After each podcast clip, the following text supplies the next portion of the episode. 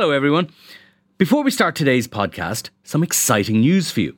You can experience the Inside Politics podcast live in Dublin on May 16th when Hugh Linehan, Jennifer Bray, and I will be joined by Cliff Young of Ipsos, one of America's top pollsters, to talk about the US election, our own local and European elections, and much more. It's a breakfast event kicking off at 8 a.m. in Trinity College. If you'd like to attend, you can get tickets at irishtimes.com forward slash events. That's irishtimes.com forward slash events. I hope we see lots of you there. Petrol or electric? Petrol or electric? Why choose? Petrol and electric. Discover the BMW plug-in hybrid range. Visit your BMW retailer or find out more at bmw.ie. Sometimes electric, always BMW. It's Friday, July the 9th, and you're very welcome to the Inside Politics podcast from the Irish Times. I'm Hugh Linehan, and you're very welcome to this special podcast. I'm joined by my colleagues, Pat Leahy, Cormac McQuinn, and Harry McGee. They're all at the count in the RDS for the Dublin Bay South by election. We've had a couple of counts, and I think, Harry, it's pretty clear what the result is going to be. Hugh, it's been pretty clear since uh, nine or half nine this morning which direction this has been going.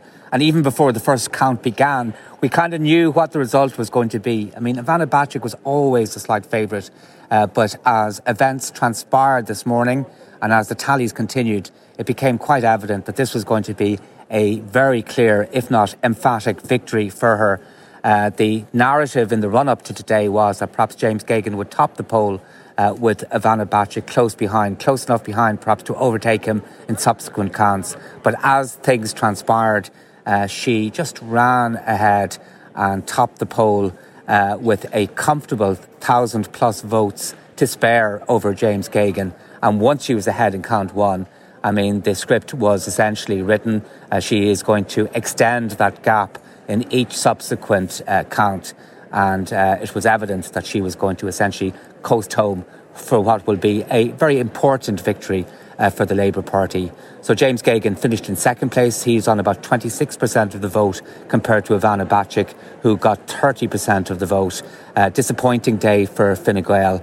Behind that, uh, Sinn Féin, uh, kind of in a holding pattern. Uh, Lynn Boylan got 16 uh, percent of the vote, 15%, 16% of the vote, a little bit behind what they got in the general election, uh, but enough to shore up support and essentially copper fasten their chances of winning a seat in this constituency, which is not natural Sinn Féin territory in the next election. Uh, Fianna Fáil will be acutely disappointed, and that's being very euphemistic about it with the result. Its candidate, Deirdre Conroy, only got 5%, a fall of uh, of, of 9% uh, from its general election showing of 14%. Uh, in, in addition to that, uh, it has implications not only for party leader Micheál Martin, uh, but also for the putative next leader of the party, the person who's been talked about as a possible successor, Jim O'Callaghan, who is the director of elections. And it does spell bad news for Fianna Fáil. And the Green Party uh, will also be very disappointed with its showing uh, Eamon Ryan got 22% of first preferences in the general election in 2020. Its candidate, Claire Byrne, who it was generally felt put in a very strong performance in debates, especially in the last week of the campaign, uh, will be disappointed uh, with only 8% of the vote. And again, uncomfortable questions will be asked in relation to party direction, strategy, and perhaps the authority of the leader, uh, Eamon Ryan. But it's evidence that if there was a kind of a centre ground vote, uh, that might have voted Fianna Fáil or the Greens in the last elections uh, uh, uh, on the chance, as it were. It seems that that centre ground has very much shifted, for this by election at least, in the direction of Ivana Bacik and Labour.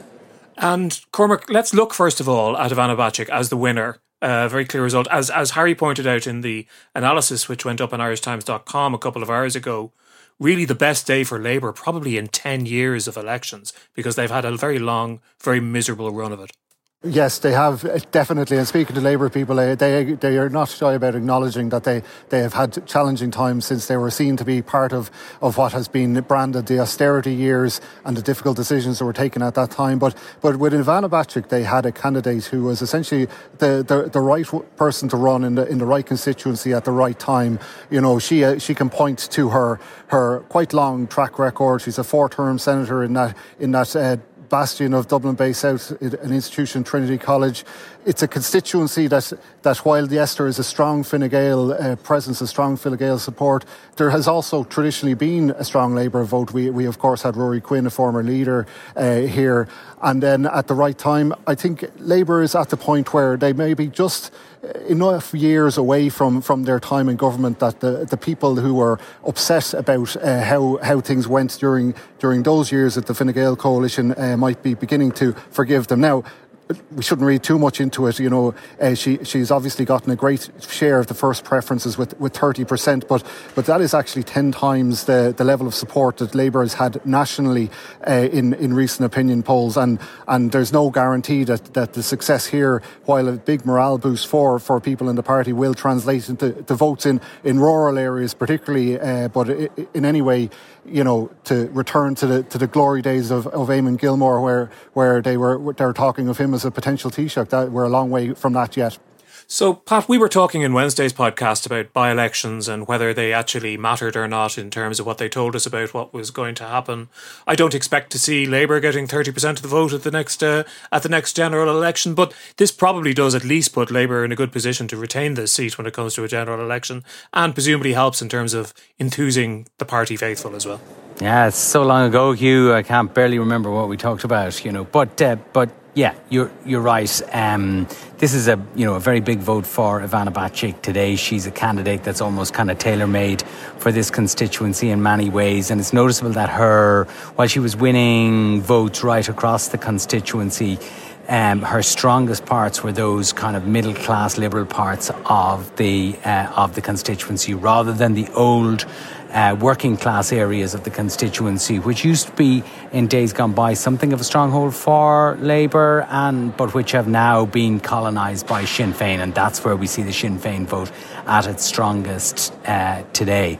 Um, you would expect, I mean, looking forward, it's always dangerous to extrapolate anything from a by election to a general election result, but you can look at facts on the ground or boots on the ground, and you would say that uh, Ivana Bacik will be odds on to hold on to this seat in her uh, when she uh, if she runs as she certainly will in the next uh, in the next general election. You would think also that there should be on the basis of today's numbers there should be a general election seat for Fine Gael. Remember Fine Gael in this traditional stronghold now has no TD in this constituency, but I would be willing to uh, uh, enter a small wager that there will be a Fine Gael TD here after the next election, most likely. That'll be James Geoghegan. So, what does that mean? That's five into four. It puts Eamon Ryan, Jim O'Callaghan, and, uh, and Sinn Féin's Chris Andrews uh, fighting it out for uh, for two seats. So one of the results of this by-election that we can say, I think, with some confidence, is that it turns Dublin Bay South into something of a group of death at the next uh, general election. And in that group of death, which uh, which which Pat describes there, Harry, Sinn Féin seem pretty well placed to survive, don't they? Because what happened was they, they, they outperformed the numbers which they had in our constituency poll last week, which showed them at about 13%. Lynn Boylan came in just under 16%, which is really not very far away from what they got in the general election. Well, Hugh, as Pat might have pointed out if he were still speaking, uh, the margin of error for the opinion poll was plus or minus, I think, 4% or 4.4%. So I, I think Lynn Boylan's result is within the margin of error, albeit a couple of percentage points ahead. Certainly, the vote came out for the party in its traditionally strong areas of Pearse Street, inner city, uh, Ringsend, and Irishtown, and clusters around uh, Rathmines, uh, where the party has traditionally uh, been strong. So while she is three percentage uh, points shy of Chris Andrews' performance in the 2020 election, she was she was a candidate who was not of the constituency, who was kind of essentially parachuted in uh, to stand in this by election. So, as such, the party will be relatively uh, uh, comfortable uh, with the result. She seems to have shored up its support uh, and put it in a good place uh, to consolidate uh, its seat here. and um, I, I, think there are very few people who would not predict Sinn Féin getting a seat after the next general election. There is a Sinn Féin base there. The fact that it wasn't Chris Andrews, that it was Lynn Boylan, shows that there's a Sinn Féin brand uh, that can withstand the pressures of other parties for the next election. So, Cormac, what strikes me about that is that Sinn Féin and Fianna Fáil were each faced with a similar task. They were both unlikely to be in the final mix for the seat, but they were seeking to maintain their previous level of support in the constituency and not to, you know, not to cause any catastrophes. Sinn Féin succeeded in that mission. Fianna Fáil appear to have badly failed. Yeah, there's, there's no doubt about it. It is a, a, very poor result for, for Fianna Fáil, and, and, Jim O'Callaghan didn't mince words about that when he when he spoke to reporters as, as he arrived at the candidate Deirdre Conroy. He said he was disappointed. The the, the party the membership is disappointed. The parliamentary party is disappointed. You know, massive disappointment, and that, that is it's it's it's a long way from from where Fianna Fáil was in the past, even in even in Dublin, and it's very difficult to see how they regain the support levels that they once had in, in the capital. Uh, you know, from from where they're at at the, at the moment, um, it it will, I suppose, inevitably lead to more uh, whispers about about Micheál Martin's leadership. It's it, you know that's nothing like an election result to, to get the ball rolling and those things again. But it is it is no doubt you know a very very poor result for Fianna Fáil. Yeah, because Pat, I mean, I could see the Green Party, for example, rationalising that some of their members drifted over to Ivana Bacik, particularly then when she was clearly the you know the the non Fine Gael contender in this constituency, that there was a kind of a centre right liberal vote that found Bacik acceptable, and that Eamon Ryan has a has a brand in the constituency and a strength um, to retain that seat. But in that death match you were talking about earlier, Fianna Fáil look look worst placed to uh, to win out in it. Yeah, um, look, there, there's no sugarcoating it. It's a really it's a really troubling result, I think, for Fianna Fáil. Nobody expected Fianna Fáil to win the seat, but you would expect a political machine like Fianna Fáil to be able to find a good candidate and run a strong campaign in every constituency. Now, this is one of Fianna Fáil's poorer constituencies in terms of, uh, in, in, you know, in terms of vote numbers nationally. But at the same time, you would have expected them to do a lot better. And I think the party organisation would have expected them to do uh, a lot better. And I think this result will sort of reverberate throughout the throughout the party organisation about the state of the political machine, and that's important to the party membership. Um, you know when you you know when you think of how by-elections were a sort of Fianna Fáil, part of Fianna Fáil lore in the past, where people would descend from all over the country to uh, to run by-elections in individual constituencies. And instead, now we see a total collapse in uh, in the vote in this constituency, a really high-profile constituency. Taoiseach was out canvassing several nights. Uh, ministers were out, parties TDs were out.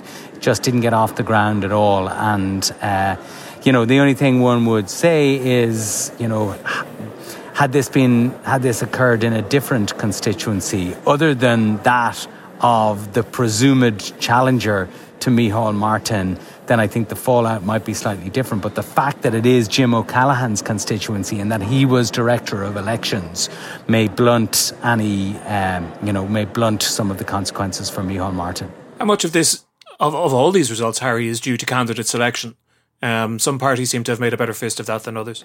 Oh, that's for sure, Hugh. Uh, there's no doubt uh, about that. And the podcast last week, Professor Gary Murphy was talking about the importance of candidate selection as it pertains to by elections. And we could see some very good examples uh, of it here and some very bad examples as well. Uh, if you look at it from a, from a, from a, a particular perspective. But uh, as Pat uh, was alluding to earlier on, I think the Labour Party was very astute in its candidate selection. Ivana Bacik seemed tailor made uh, for this constituency. She lives here. Uh, she there was a solid Labour Party base, but uh, because of her track record in terms of social justice issues and also in terms of uh, reform and equality, uh, she really tapped into to a very large uh, base of potential voters uh, not only in, in, traditional Labour Party areas and working class areas as such, uh, but also uh, amongst the middle class people who would have supported Labour Party in the past, uh, who bought into uh, her particular candidacy.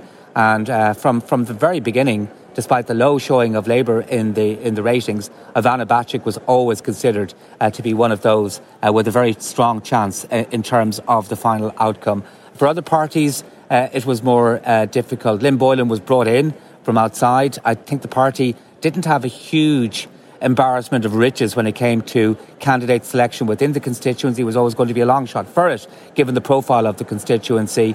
And she performed relatively well in the circumstances. The Green Party, it was Claire Byrne versus Hazel Chu. I, I, think that even if Hazel Chu had run, she might have done a little bit better. Uh, but um, I think that Ivana Bacik would have stolen her thunder in terms of taking the votes uh, uh, from the pool that both might have been uh, uh fishing in. And then for Fianna Fáil, uh, Conroy, Jim O'Callaghan made the point is that she's the only person who really put her hand up. And Fianna Fáil didn't have a huge choice either when it came to candidate selection. Uh, Deirdre Conroy struggled during the campaign. I think she was very nervous in some of her media appearances and seemed to have difficulty in terms of rounding her thoughts and articulating her views. And I think that that was perhaps reflected in, in, the, in the showing. But I think there's a wider difficulty in relation to uh, uh, Fianna Fáil in terms of what the party stands for. I think it's having difficulty articulating what it stands for and who it represents and what it represents anymore. And I think that that is manifested in its very poor showing uh, in the election. I think candidate selection plays a part of it, uh, but I think the problems for Fianna Fáil are wider and more fundamental than that. And in relation to Fine Gael, Cormac, I see quite a lot of people in social media today saying that the result might have been different if it had selected former TD Kate O'Connell. I'm not so sure about that myself, but it is interesting to look at the where Labour was strongest in the constituency. Some of it was near her her uh, Ivana Bacik's own home turf of Portobello, but a lot of it was in the west and the southwest of this constituency, which was the heartland of Kate O'Connell previously. Sure, I mean, she was the candidate in the election that wasn't the candidate in the election. Um, it's it's hard to know if if Fine Gael would have been more successful had they, had they run Kate O'Connell, uh, you know, and had, had bridges been built in, in relation to her relationship with the, the leadership and all of that prior to the election. Uh, certainly, her name did come up on doors, even on canvases I was out with. I was out with Labour, I was out with the Greens, and and uh, there there were Fine Gael people who were saying they were considering voting for uh, for for other candidates, particularly Ivana Bacik, uh, given that Kate O'Connell wasn't on the ticket. Now, I will also say though that uh, Fine Gael are taking some heart from the the fact that they have, I suppose, they've really they've more or less gotten their core vote in Dublin Bay South. I mean, they, they haven't they haven't done too badly in that sense. Their their argument is that they got their core vote, Sinn Féin got their core vote here, and Ivana Bacik hoovered, hoovered up everything else. Uh, which you know there might be an element of truth to that, uh, but yeah, I mean it's candidate selection, and you'd have to think that if, if Kate O'Connell had been running, you know, she she would have she had better name recognition than James uh, Geoghegan. She she did, missed out narrowly enough in the in the last uh, general election. You know, she, she probably had a, a, better a better chance, but whether she would have had enough uh, of uh, a chance to to defeat uh, Ivana Bacik on a day that she's performed really really well is is, is an open question. And Pat, even apart from individual party affiliations, presumably, you know, the members of the government parties, the Greens, uh, Fine Gael and Fianna Fáil will be looking at this. This was a, a strong supporter of these three parties at the last election. I think somewhere north of 65% of the vote went to those three parties. Now that's down to about 40%. Is that just a by election phenomenon on a low turnout, or is it perhaps warning bells for the government party? I mean, I'm not sure I would read all that much into it. Um, you know, this is a constituency. If you look at some of the polling that we did, that is still pretty supportive of the government. It thinks that the government is doing a reasonably good job. And Ivana Bacik herself, you know, in her final message to voters, was saying, you know, this isn't about changing the government. This is about sending a message to the government about the need to change on particular policies. So if this was a vote for change, it's a vote for a very very gentle, barely perceptible change, I suspect. Um, uh, you know, in, in, in, in, terms of what the in terms of what the government looks like. Um, you know, uh, I you know I think when you come to questions like this, this is the point at which we need to be careful about extrapolating too much from an individual result that is based around particular candidates at uh, at a point in time. I think there are messages here for um, you know for for the parties. There, it does tell us things more broadly about our politics. For instance, it does tell us that there is a room for an opposition that is less, uh, perhaps less radical. Uh, in its um, in its in its policy propositions than than Sinn Féin's is. There's a sort of a middle of the road opposition to the government that there is a public appetite far, and that I think is the message um, that that uh, one of the, the principal messages I would take out of this. Harry, I'm going to give you the last word because you're the one who has ruminated most, I think it's fair to say, in the last couple of weeks about how much by elections actually mean. And if they do mean anything, what is it they mean? So tell us what this means. Yeah, uh, by elections are mostly consigned to the footnotes of political history. And uh, like we political commentators and politicians make a big deal of them at the moment they're happening, but as time passes, uh, they recede not only in memory, but they also recede in terms uh, of importance. Having said that, I mean, by elections have determined the outcome of leaderships in party. Jack Lynch lost his leadership of Fianna Fáil on the back of two very poor by elections in late 1979, and they've also buttressed the leadership uh, within uh, political uh, parties. So I think that if you look at the impact of this, it's not really about changing the government, or as Mary Lou McDonald said, that you know people want to change the government, they don't. And I think Ivana Bacik was probably more correct in terms of her uh, analysis. But it does tell us several things about the state of parties as they are now and those parties that need to address fundamental issues like Fianna Fáil, uh, perhaps Fine Gael, perhaps the Green Party, in relation to direction, strategy, and messaging. I think from a Labour Party perspective, this uh, uh, election has been huge. As you were pointing out at the start, uh, it's the first uh, thing that they've had to cheer about in a decade. They have been in Coventry, in purdah, wearing sackcloth and ashes, and finally they can cast away that and they can present themselves as a, a, a, a player in terms of opposition politics, maybe separate themselves from those who are running behind uh, Sinn Féin. I don't want to make too much of it because, you know, it, it, it'll give them a boost for a while. It's not permanent. It's something that will give them a bit of an impetus, but it certainly will be big for the Labour Party as a morale booster, as perhaps uh, a, a, a, a kickstart Uh, for the party trying to revive its fortunes after 10 years of decline. And there you have it. We should leave it there. I should say that the count is not completed. I think we're somewhere between about count four and count five at the moment, but I don't think there's any doubt at all about the result. And that result is a significant victory for Ivana Bacik and Labour. Thanks to Pat and to Cormac and to Harry for joining us uh, this evening. Thanks also to our producer, Jennifer Ryan, and our engineer, JJ Vernon. We will be back very soon. You can mail us at politicspodcast at irishtimes.com. Until the next time, have a great weekend.